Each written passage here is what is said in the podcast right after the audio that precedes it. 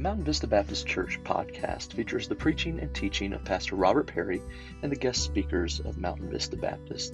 The purpose of this podcast is to help believers grow, to edify the saints, and to proclaim the gospel of Jesus Christ. Book of Genesis, please. Genesis chapter 29 is where we'll be found.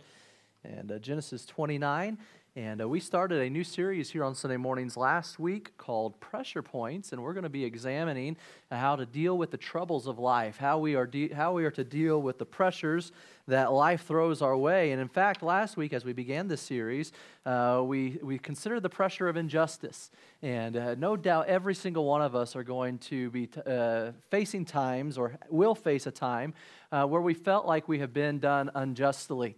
And, uh, but it's in those times that the Lord has given us insight.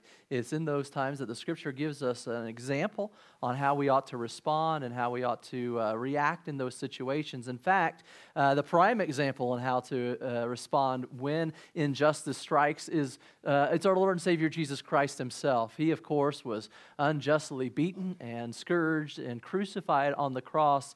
Uh, but the Bible gives us examples of how he responded, and then we too, uh, how we ought to respond as well. But this morning, I want you to take your Bibles in Genesis 29. We're going to read verses 15 through 18.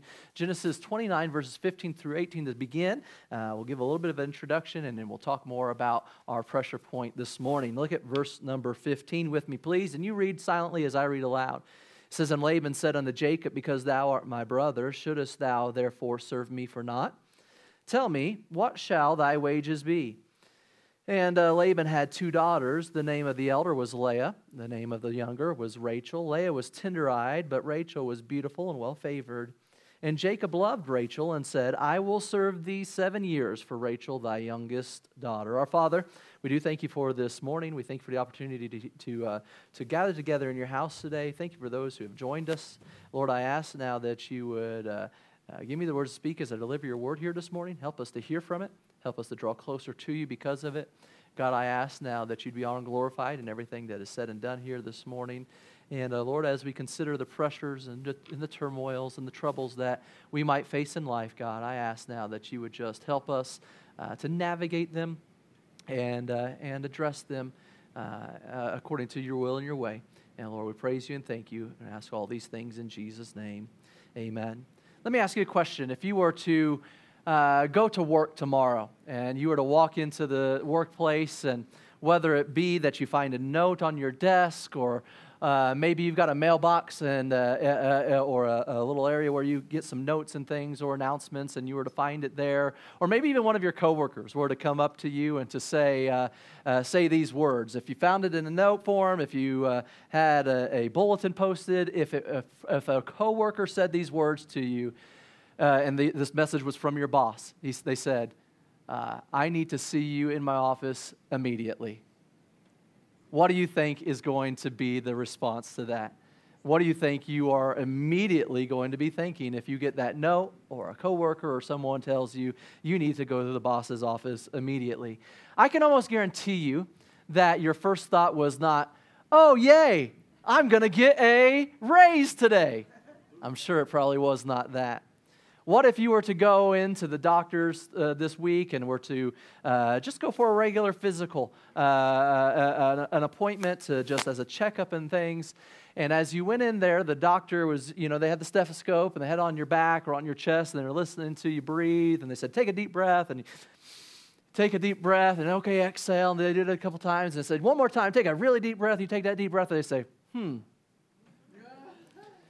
then they grab the chart and look at your, uh, your uh, history and all that and say, hmm. They say, let's take your blood pressure. And they put it on, and they take your blood pressure and all that type of thing and say, hmm. I think uh, we ought to make a plan to, to, uh, to schedule a, a test, uh, schedule an EKG, something along those lines. I can promise you, your, your first thought is probably not, oh, this is just part of the procedure. I'm, I'm healthy. I'm okay. I'm fine. I'm sure it's, it's okay. No, more than likely, in either of this, those scenarios, our mind is going to go to the worst case immediately, probably. And in any of those scenarios, we would probably feel a little insecure about, about what would be taking place after that. Moments like these can bring fear, and they can bring doubt, they can bring worry into our lives. And while it's not something that we, it might not be something we necessarily deal with on a regular basis or a consistent basis, these fears or anxiety or insecurities, I believe, are something that's, that each and every one of us can probably experience sometime in our life, at least occasionally. But here in our text before us in Genesis 29, we're introduced to a young lady named Leah. Now, for Leah, these insecurities, for Leah, this anxiety, I have a feeling was probably a part of her everyday life. And to understand why I say that, we need to get a little bit of the backstory and we need to know where we're beginning and where we're coming from. So I want to invite you to remember back to what we discussed last week if you were here. And if not, we're just going to explain it a little bit. But we were talking about uh, two individuals, a man named Jacob and a man, his brother named Esau, right? And uh, we talked about the fact that there was some wrongdoing, uh, some injustices in that family. Uh, we know the story, though, right? Esau and Jacob were twins. Uh, but Esau was the first to come to be born. Uh, Jacob, of course, followed after.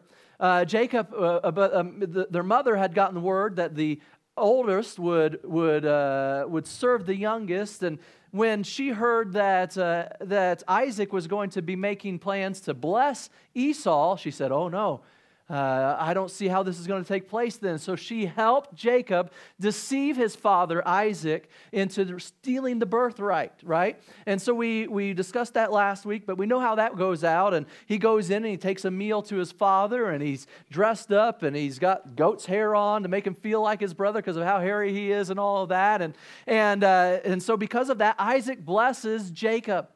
Now that causes a rift in the family.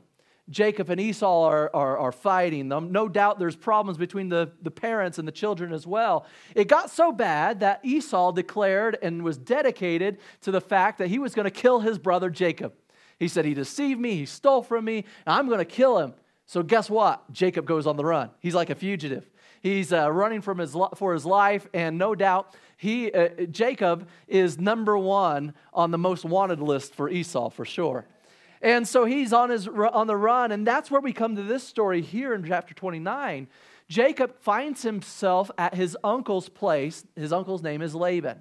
Laban was Jacob's mother's brother, and uh, so his uncle. And so we find that as he's there, he says, Hey, I need a place to hide. I need a place to where hopefully my brother won't find me, that I'll be taken care of, and, and uh, I can just lay low for a little while. In fact, if you'll give me a place to, to live, uh, I'll do some work for you. And so he arranges to do some work for Laban as well. But as we come to the text verses here this morning, the Bible tells us that Laban looks at him and says, Hey, your family, if you're going to work for me, it, should be, it shouldn't be for naught.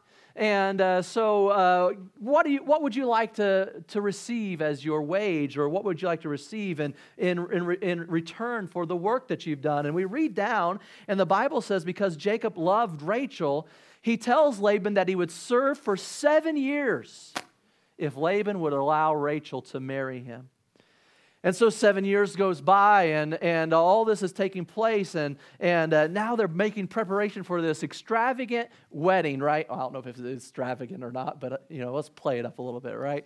They get this, the ceremony ready, and they're playing, uh, making the plans, and they're ready to go, and and uh, so the I do's and the vows and all that that's taking place is done. And, and uh, so Jacob and his new bride, they uh, are going to be able to enjoy their, their honeymoon night. But then the next morning comes along.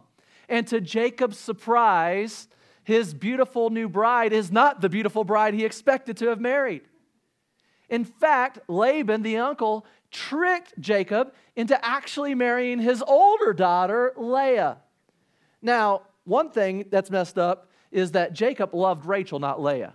Another thing that's messed up, the Bible gives us some insight into this as well, because the Bible says in verse number 17 that Leah was tender eyed. Can I just put it to you in Laban's terms today? It means this she was not the prettiest girl on the block.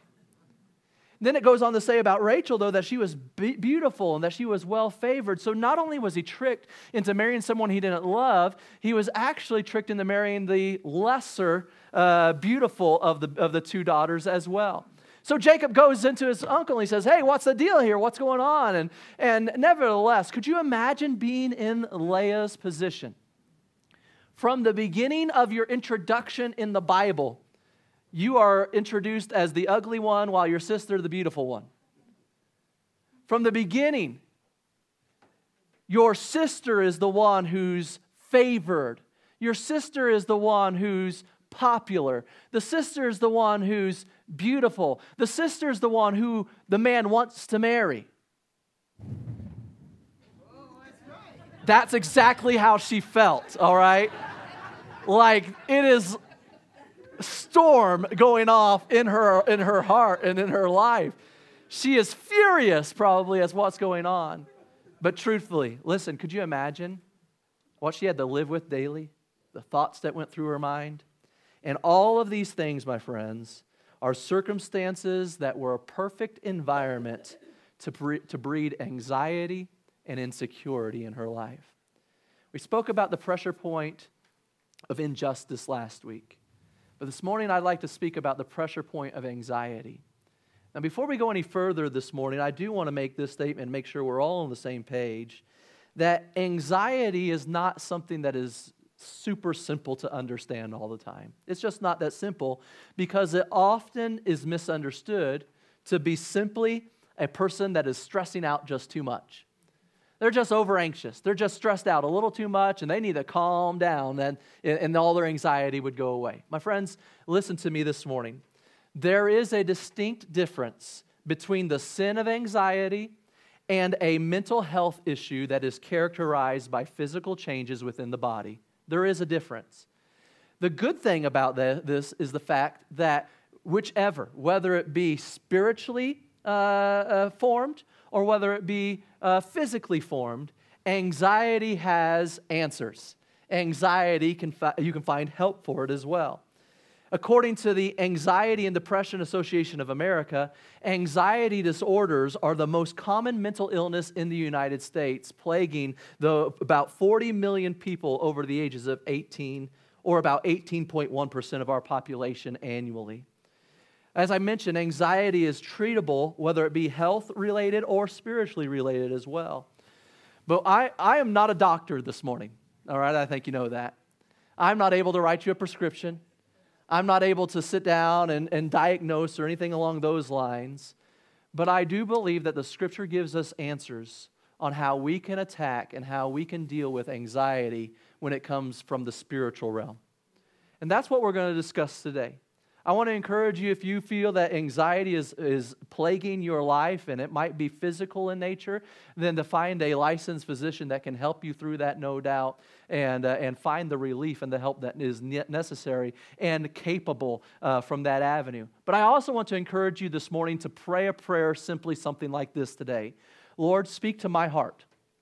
And don't let me use uh, a physical ailment to be my excuse to, uh, to ex- ignore the spiritual element in my life. It is true that some people physically, uh, because of imbalances in, in hormones or whatever the case might be, might deal with anxiety in those ways.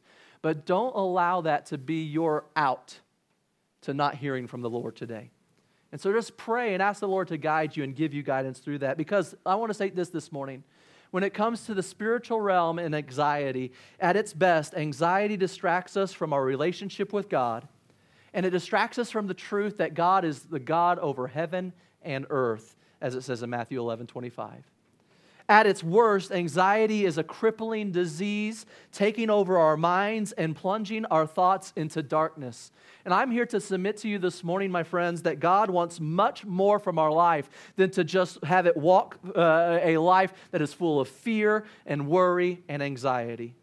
And so I believe God gives us insight on how to tackle these things from a spiritual perspective, anyways. And so, number one this morning, I want you to notice with me the basis of anxiety. Like Leah, our anxiety often has specific sources. And as we consider Leah, we find that anxiety had found its way into her heart, insecurity had found its way into her heart, and no doubt there's ways that it finds its way into our hearts as well. one way through the scripture here this morning, I believe that we see that anxiety plagued uh, Leah's heart was through the concept of fear. Now, listen to me, my friends, this morning. The Bible is clear that God has not given us a spirit of fear, but a one of power and of love and of a sound mind. But we find when it comes to Leah, we find that she was fearful about being judged by others. She was fearful about not being accepted by others as well. And we could, we could almost call it like this the report card syndrome, right? For the kids that are in school and the teenagers over here, if you get straight A's on your report card, guess what? You're going home, you have no problem pulling it out of the book bag and showing it to your parents and showing it off. Now, if you get bad grades, on the other hand, though, it's the last thing that comes out of that book bag. It might not even come out of the book bag at all if you can help it. But the reason for that is because you're concerned with you, you are labeling yourself based off of what you do or have done instead of considering who you are. And here's, the, here's where it comes spiritually, my friends. When it comes to our lives as Christians, many of us are anxious, many of us are insecure because we've allowed ourselves to find our identity in the things that we do or the things that we don't do, in the way that people accept us or the way that people don't accept us, the way that we're viewed. But can I submit to you this morning that as a Christian, what you do or don't do has no bearing on how much God loves you? The Bible says that God so loved the world that he gave his only begotten Son. You know that world that he gave is the same world that as he walked this earth, he looked at them and it's, the Bible says that he saw them with compassion.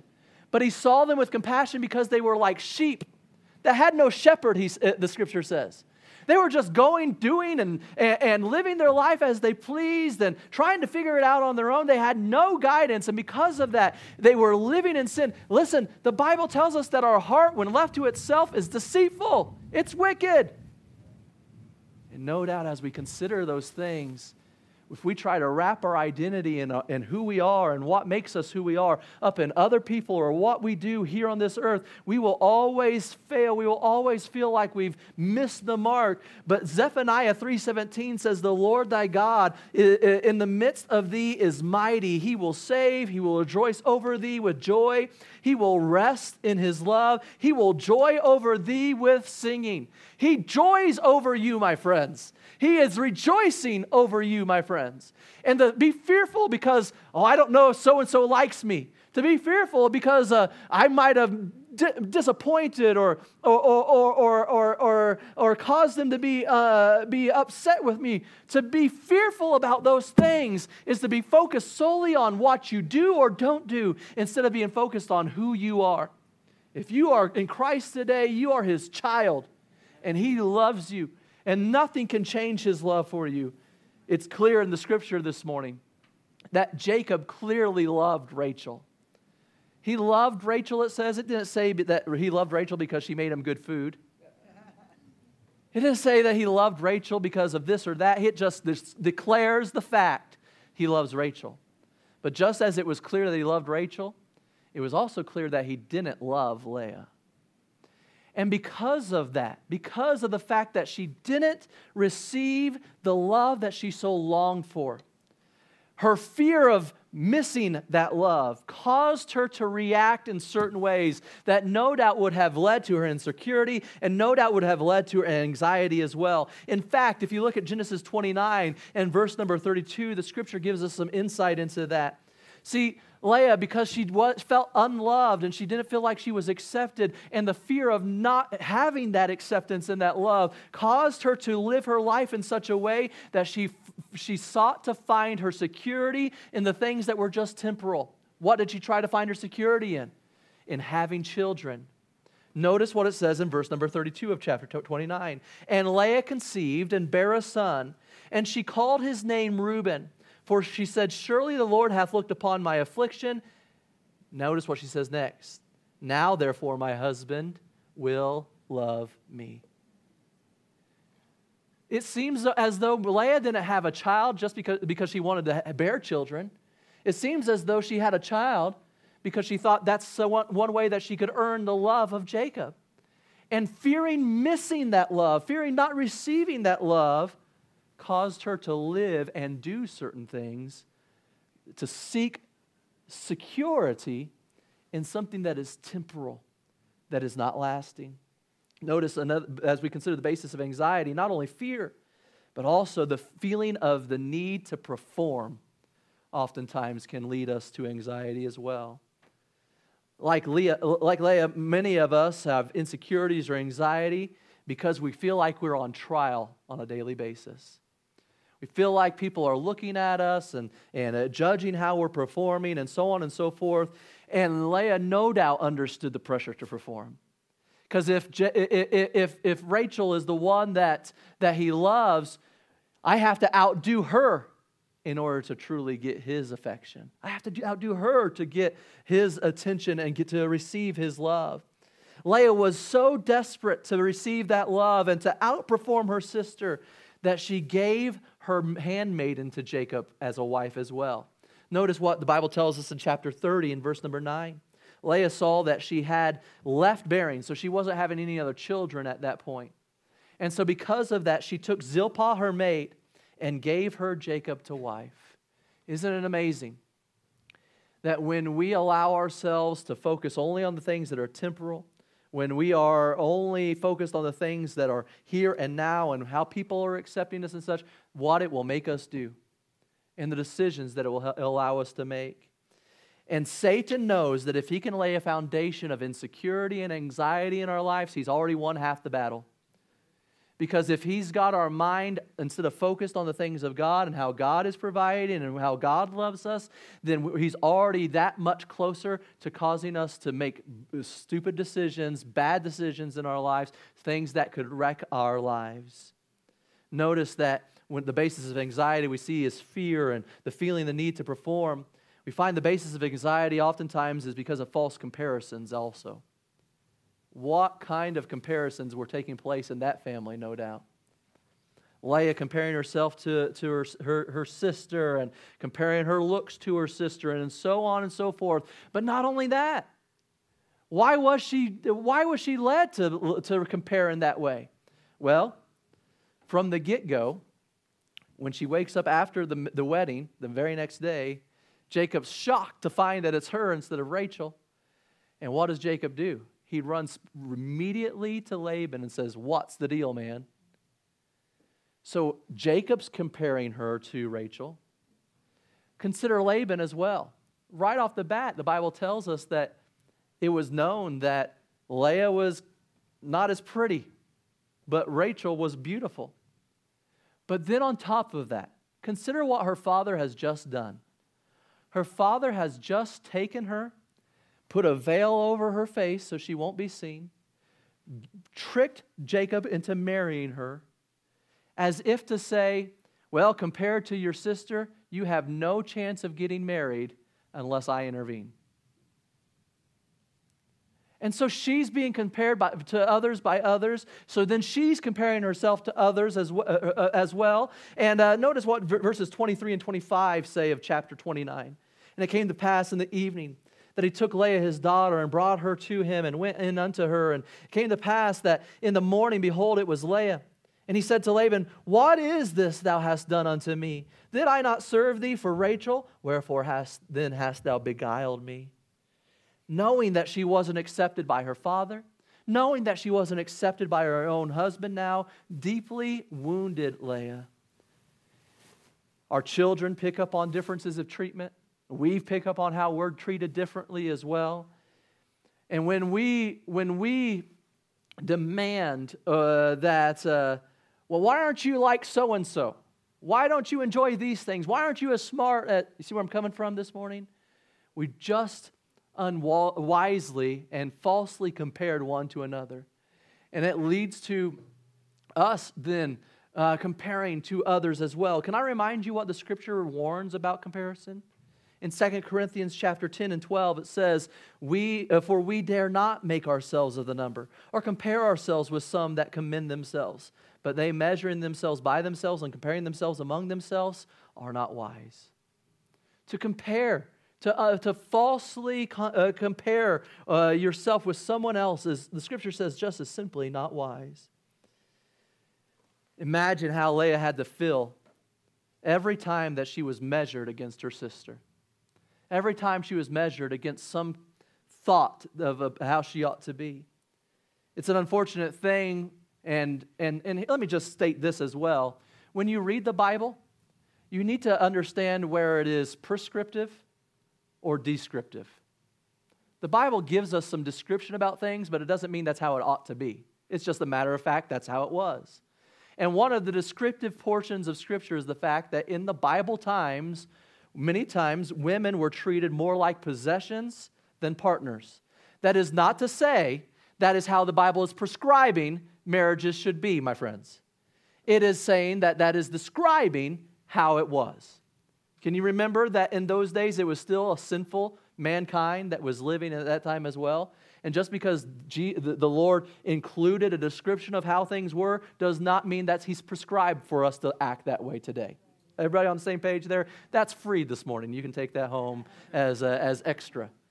But, se- but I want you to notice this that as they were treated in such a way, if they, if they were abandoned, they were no good except for if they were to return to their father. So if Jacob would have abandoned Leah, the only worse she had was to go back to Laban.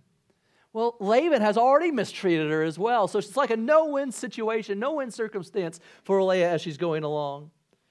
So, as she's striving to make herself stand out and to be better in comparison to Rachel, we find that she has another child. She had a son, and then a second, and a third, and she eventually has four total. And in essence, it was her way of trying to find security. Even the names that Leah chooses to name her children give us insight in what she was trying to do. She names her, one of her sons Reuben, which means behold, a son. Later, she has a second son named Simeon, which means hearing. And by naming him this, she, she said, it's as if she's saying that the Lord has heard the fact that she had been mistreated and hopefully now she will be heard. Hopefully now she will be accepted. Notice verse 33 in Genesis 29. And she conceived again and bare a son and said, Because the Lord hath heard that I was hated, he hath therefore given me a son also. And she called his name Simeon. Eventually she would bear a third son. She would name him Levi. And the name Levi means attachment. In essence, she thought that each child that she bare would somehow attach her, her life or, or, or Jacob's heart to her life somehow winning favor, somehow getting his attention. Notice verse number 34. And she conceived again and bare a son and said, Now this time will my husband be joined unto me, because I have borne him three sons. Therefore was his name called Levi. Leah learned a hard way, though, that just because she was doing the things she thought would get attention doesn't mean that was so. Another thing that led or was the basis of her anxiety was that of feasible loss. She was doing all of these things hoping, hoping to not lose her husband. She says, I, don't already, I already don't have his love. Hopefully, I don't lose him altogether. Let me ask you a question, my friends. Outside of our salvation, is there truly anything that we can't lose? Honestly, anything in our life could be lost. And if we, leave, if we live our life constantly worrying, what if I lose this? What if I lose that? What kind of a life is that to live? And that was leading, no doubt, to her anxiety. Can I remind you what Jesus said in Matthew 6 and 33? But seek ye first the kingdom of God and his righteousness, and all these things will be added unto you. We're focused on, well, I need this or I have to have this. We've forgotten the fact that Christ has already promised to provide for our every need. We've seen the basis of anxiety, but secondly, notice the burden of anxiety. For those of you who wear glasses, you ever had maybe taken them off for a period of time or whatever, and then you go put them on, and they're kind of dirty or smudged? kind of foggy, right? Looking, try to look through them. They're, they're dingy. They, they kind of blur your focus. When I was a kid, the uh, state police or somebody was putting on this like safety event, and they had uh, the fire department was there with like one of those smokehouses, and they were teaching everybody, you know, to hit the floor, and, and they they drilled into your mind, you know, if you ever uh, your clothes catch on fire, what are you supposed to do? Do what? You, you know, as much as they said that when I was a child, you would think that I would have had to use that a whole lot more than I ever have in my life. I don't know. But uh, I mean, everybody knows it. Stop, drop, and roll. They were teaching those types of things, but they were also teaching the importance of uh, abstaining from alcohol and driving. And so they, were, they, they had these crazy goggles. They looked like those old school um, uh, safety goggles, the clear plastic ones, the huge ones, you know what I mean? Uh, but they had these special lenses in them that blurred everything. And so you put them on and you started seeing doubles and triples of things. And then they'd stand you there on this line, this straight line, to say, walk it. And uh, so then you're trying to walk in and you're stumbling all over the place and everything. And uh, I don't wear glasses, but those glasses that I put on definitely blurred or messed up my vision. And when you put on dirty glasses, it might skew your vision as well. Can I submit to you this morning that anxiety in our life blurs our vision? It blurs our focus. And we find that, it, that one of the devil's goals is to pull Christians away from what the Lord has planned for them pull Christians away from what the Lord has for their life. And in, in his arsenal of tools, he loves to pick that of anxiety or insecurity. Because he knows that if he can skew a believer's perspective, it won't be long before he's able to have a little victory here and there. See, Romans 8 and verses 31 through 34 says, What shall we then say to these things? If God be for us, who can be against us? He that spared not his own son, but delivered him uh, up for us all, how shall he not with him also freely give us all things? Who shall lay anything to the charge of God's elect? it, it, it, it is God that justifieth. Who is he that condemneth? It is Christ that died, yea, rather, that is risen again, who is even at the right hand of God, who also maketh intercession for us. Would you let that sink in for a moment? That if God be for us, who can be against us? But doesn't our anxiety, doesn't our insecurity preach a different message to us? Everybody's out to get me. Nobody likes me. I'm a failure at everything. Remember that if you're Christ, God is for us, and therefore nothing can be against us. But the burden of anxiety can lead us to do some silly things sometimes. Specifically in Leah's life, we see that it led to competition. She, she tried to compete with her sister. She tried to make it seem like uh, she was better. And in fact, in verse number 8 of Genesis 30, it says, And Rachel said, With great wrestlings have I wrestled with my sister, and I have prevailed. In her, in her mind, she thought she had won the battle. In her mind, she thought she had won the victory. In her mind, she thought that because of all the things she'd done, she won, and therefore she should win the prize. What was the prize? The heart of her husband, the care, the love, and compassion. Did she get it? No, unfortunately, she did not but her anxiety and her insecurities made her live in such a way to where she thought that if she fought against her sister, if she competed against her sister, she would earn it. Well, because of the competition, it led to some core relationship problems as well. Talk about a dysfunctional family. If you know anything about this family from Isaac, well, even Abraham, it started with Abraham, right? Abraham, as he's traveling, he goes into Egypt and he tells uh, folks that, hey, uh, this is not my wife, it's actually my sister, so that he's not uh, taken. And uh, he was afraid that they would slay him and kill him uh, and take her and all this type of thing. So he's trying to protect himself and get through it. From then all the way through this family, down into Jacob, then he has 12 sons and he treats Joseph uh, better than the rest of them, and so on and so forth. All of these things led to some core relationship problems. Galatians 6 and 10 says this As we have therefore opportunity, let us do good to all men, especially unto them of the household of faith. See, instead of competing, instead of bickering and fighting because of the anxiety and such, we ought to instead do good unto all men. Complaining, no doubt, would be part of it. A negative attitude she in every situation every circumstance that we seem to read about leah she says this happened and maybe if this happens i'll get i'll, I'll be better. But she was seemed to be never content with what god had done for her. But let me close with this this morning. You say preacher i've heard all of this. I've experienced some of this myself even. I just feel like there's no way out. Let me submit to you this morning. There is a way. And notice with me the breaking of anxiety. Again, I want to remind you that if the anxiety that you are experiencing is physical in nature, it's because of an imbalance of some sort, that you should probably seek a medical professional for help in that way. But I think a lot of us experience times where we're anxious or insecure, not because of a physical ailment, but because we allow our spirit to speak words that aren't true. And there is an answer, and there is a way to break its grip. And I'll give a few simple, practical things to help with that. Number one, understand God's purpose. He's got a purpose for your life. Can I share a verse with you out of Psalm 139? Verses 14 and 18 actually say this I will praise thee. Why? For I am fearfully and wonderfully made. Marvelous are thy works, and that my soul knoweth right well. My substance was not hid from thee when I was made in secret and curiously wrought in the lowest part of the earth. Thine eyes did see my substance, yet being unperfect. And in the, thy books all my members were written, which in continuance were fashioned, and as yet there was none of them. How precious also are thy thoughts unto me, O God! How great is the sum of them! If I should count them, they are more in number than the sand. When I awake, I am still with thee. You know what those verses are reminding us? You know what the psalmist was trying to get us to understand?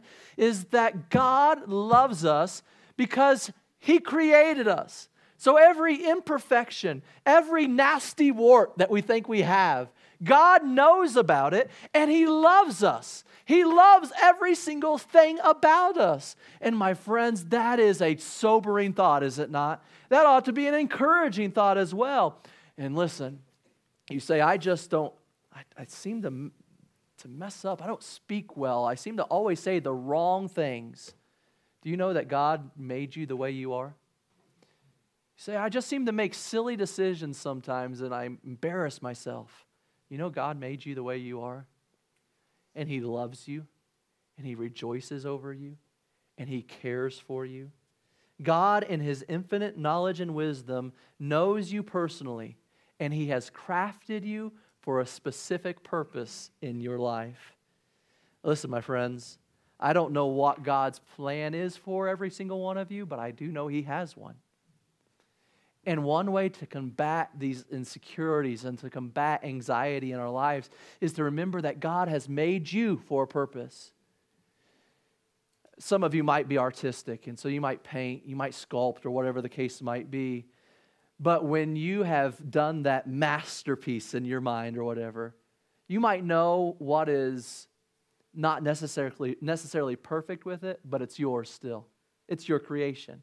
You created it. You realize that God created every single one of us. And while we might think that there's imperfection, God never has made any mistakes. And He loves us in spite of where we might not love ourselves. In fact, 1 John 3 and 16 says, Hereby perceive we the love of God because he laid down his life for us. The fact that he would willingly die for us ought to show how greatly he loves us. 2 Corinthians 8 9 says, For ye know the grace of our Lord Jesus Christ, that though he was rich, yet for your sakes he became poor, that through his poverty you might be rich. Ephesians 1 6 says, To the praise of the glory of his grace, wherein he hath made us accepted in the beloved. He accepts us and He loves us. And therefore, one way to combat or to battle anxiety is to understand God's purposes. And also, secondly, claim God's promises. Do you realize that God has a promise that He's made unto you? And if, if He's made a promise unto you, it is going to be kept because God cannot lie.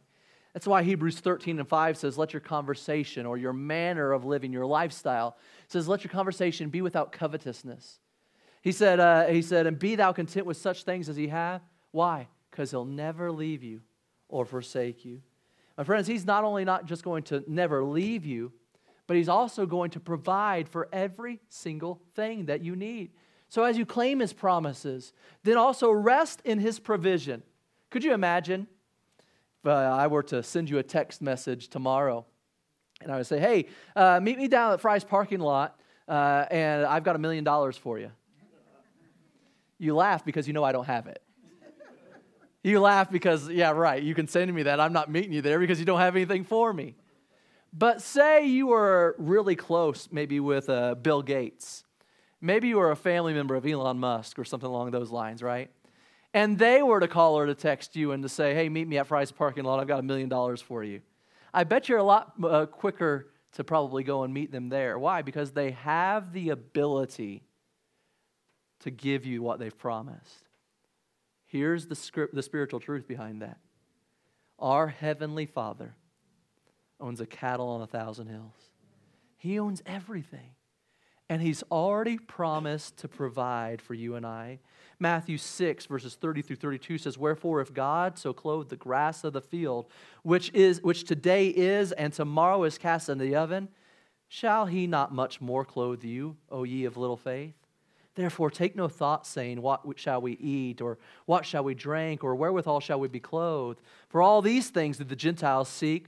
For your heavenly Father knoweth that ye have need of all these things. He already knows what you need. And he has the power and he, ha- he, he, he, he possesses the things able to be able to give it to you. And he's already promised to give you those things as well. And my friends, when we remember and rest in his provision, what a what a wonderful and overcoming thought that might be. 2 Peter 1, verses 2 through 3 says, Grace and peace be multiplied unto you through the knowledge of God and of Jesus Christ our Lord, according as his divine power hath given unto us all things that pertaineth unto life and godliness, though the, not, through the knowledge of him that hath called us to glory and to virtue. My friends, this thing of anxiety and insecurity is no doubt real. And every one of us are going to face it at points in our life. Some probably battle it even on a daily basis. But if it is because of a spiritual battle, if it's, if it's spiritual in nature, I believe God has given us the, the recipe or the, the antidote in uh, the way to overcome it and to, and to be able to break free of the chains of anxiety, this pressure point of anxiety. Leah dealt with it. She struggled with these insecurities. She struggled with this anxiety for years. Why? Because her father didn't approve of her. Her husband didn't want her. Her sister looked at her as a competition or comparison. And we might think, be tempted to think that her circumstances were so insurmountable that she would never find peace. But here's the good thing about it. If you read on, you actually find she did. She was able to overcome these insecurities. She was able to overcome these anxieties. She was able to find peace. Because in her fourth child, she had an, another boy, and she named him Judah. Do you know what the name Judah means? It means peace, or praise, I'm sorry. And look, uh, take your Bibles and look at verse number 35 of chapter 29. It says, And she conceived again and bare a son and it says she called him Judah. But notice what it says in between of all in between that all, all, all those words. Said she said, "Now will I praise the Lord." Therefore, she, uh, called his name Judah and left bearing. See, she had one child and she said, "Look, a son. Now you'll like me." That didn't work. She had another child and and said, uh, "Hey, is that somehow maybe going to attach?" Uh, your heart to mine. That didn't work. Time after time after time after time again, she tried to catch something that was seemingly escaping her. But evidently, she finally came to a place where she said, realized that, well, Jacob might not want me. My father might have mistreated me, and all of my works might have seemed to failed. But I praise God because he still loves me. And because of that, she named her child uh, uh, uh, Judah and said, I will praise the Lord. Now, fast forward thousands of years to a baby born in Bethlehem. Matthew 2 and 6 says, And thou, Bethlehem, in the land of Judah, art not, art not the least among the princes of Judah, for out of thee shall come a governor and shall rule my people Israel. Leah could have gotten down in the dumps. Leah could have thrown a pity party, and she could have wallowed in that anxiety and insecurity. But somewhere along the way, she realized that God had a plan. She began to, to just trust his promises and rest in his provision. And said, i am giving up all these other things that are making me anxious and worry and self conscious and, and insecure. I'm just giving it all to God. I'm trusting Him. And guess what is found to be later on in the story? That our Lord and Savior Jesus Christ was a result of the tribe, result of the offspring of the final child, where she said, I praise God in spite of everything. An amazing story. What an amazing what an amazing work that God did in Leah's life. You say, well, yeah, that's the Bible. That's how God works. He doesn't work that way in my life. Really? Is not our God the same yesterday, today, and forever? It's a pressure we'll face. Some might need even to face, uh, find uh, some medical help to be able to face it as well. But for the believer, if it's a spiritual battle, I believe the scripture has given us some answers and a, way to attack or to break, I should say, rather, from these chains, this pressure of anxiety that might plague us. Could you stand to your feet with me, please? If you wouldn't mind bowing your heads and closing your eyes this